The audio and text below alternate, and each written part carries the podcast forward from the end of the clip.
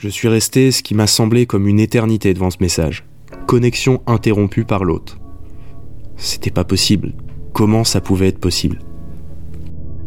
Thomas, ça va? Mon chef me regardait, je sais pas depuis combien de temps. Eh, t'es tout blanc, ça va? Je savais pas quoi lui répondre. J'ai dû bredouiller quelque chose, mais je me souviens plus quoi.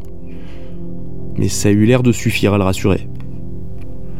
Mon départ est assez confus dans mes souvenirs, j'ai l'impression d'avoir agi comme un automate. Je sais juste que je me vois empoigner mon paquet de tabac, mais je me rappelle plus être sorti du bureau. J'ai dû probablement le faire vu que juste après j'étais en bas, à l'entrée, en train de rouler une clope. Enfin, tenter de rouler une clope parce que c'est à ce moment-là que je me suis aperçu que je tremblais comme une feuille.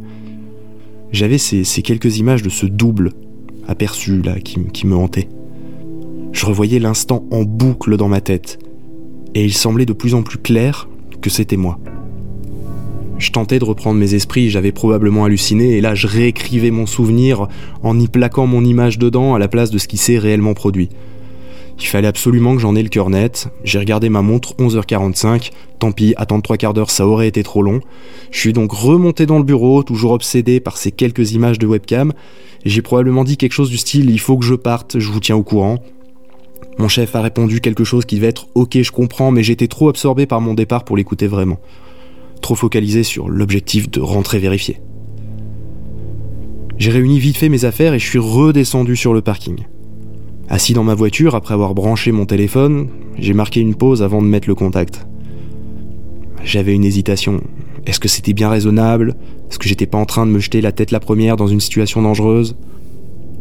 Le doute commençait à s'installer en moi et j'aime pas douter. Je, supporte pas cette sensation ankylosante.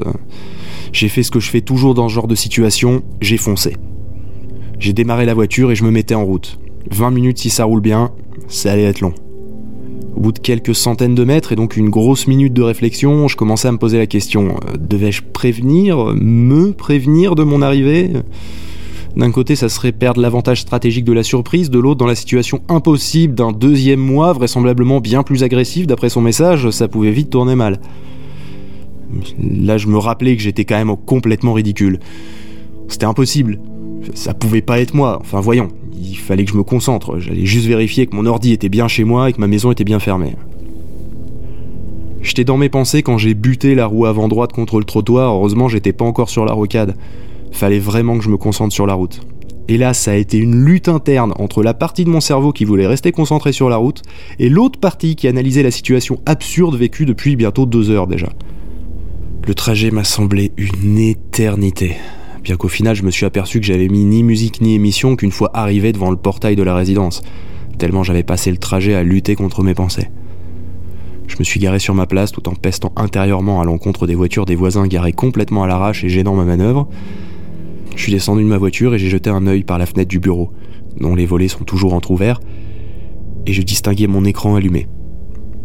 Avec l'angle de vue et le double vitrage, ça m'était dur de distinguer exactement ce qu'il y avait sur l'écran. Soudain, je me suis aperçu que si quelqu'un rentrait dans le bureau, j'aurais été vu instantanément. Je me suis accroupi et j'ai dégainé mon téléphone pour relancer une prise de contrôle à distance. Grillé pour griller, j'ai relancé Skype pour avoir un retour de la webcam. Le bureau semblait toujours vide. Probablement pour me persuader de la véracité de ce que j'avais vu tout à l'heure, hein, j'ai levé la main. J'ai pu constater que je la distinguais bouger à travers la fenêtre sur l'image de la webcam. C'était donc bien mon ordinateur, c'était donc bien chez moi, et c'était donc bien en live. J'ai décidé de faire un détour par le cellier pour y récupérer mon pied de biche. Oui, celui-là même que je dois mettre aux couleurs d'Half-Life depuis quoi? Six mois maintenant. J'ai respiré un grand coup, puis fermé le cellier, je me suis dirigé vers la porte d'entrée. C'est fermé à clé. Bon, si la porte était fermée, comment quelqu'un aurait-il pu Soulagé dans un premier temps, je me rappelais qu'il restait quand même l'éventualité d'une effraction via la porte-fenêtre ou la baie vitrée côté jardin. J'introduisais doucement les clés dans le barillet de la serrure, j'ai tourné délicatement, et là, cloung La serrure qui fait son bruit monumental habituel. Vite, retirer les clés, ouvrir la porte, virer du milieu le chat qui m'accueille, fermer derrière moi. Je suis resté dans le sas d'entrée, euh, un peu comme figé. M'a paru un peu long, hein, mais c'était peut-être une unique seconde. J'ai avancé pour rentrer dans le salon et j'ai constaté que la baie vitrée était fermée, la porte-fenêtre du coin cuisine aussi. C'était rassurant. tout en restant sur une forme de qui-vive, je pars à ma gauche en direction du bureau pour constater qu'il est toujours vide. Je monte à l'étage, je vérifie chaque pièce, personne, enfin, si, mes chats. Je commençais vraiment à douter de moi. J'essayais de me raisonner, me demandant si je perdais pas la tête.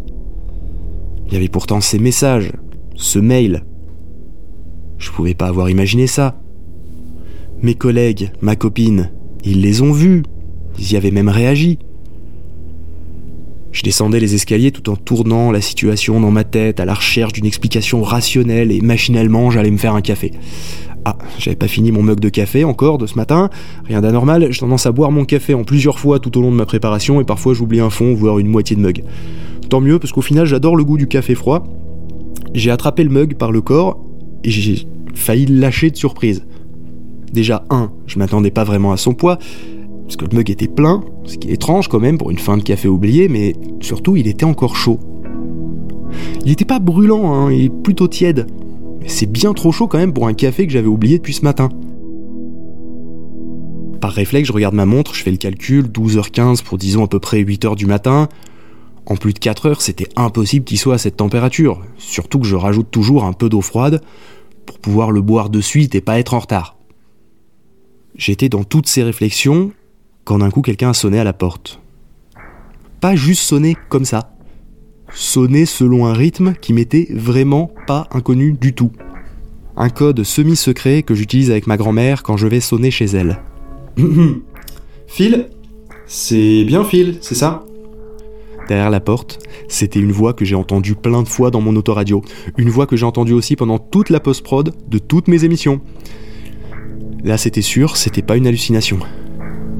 Phil, euh, je sais que ça va te paraître chelou as fuck là. Alors surtout, ne panique pas, je vais rentrer. Et là, la poignée a commencé à se baisser.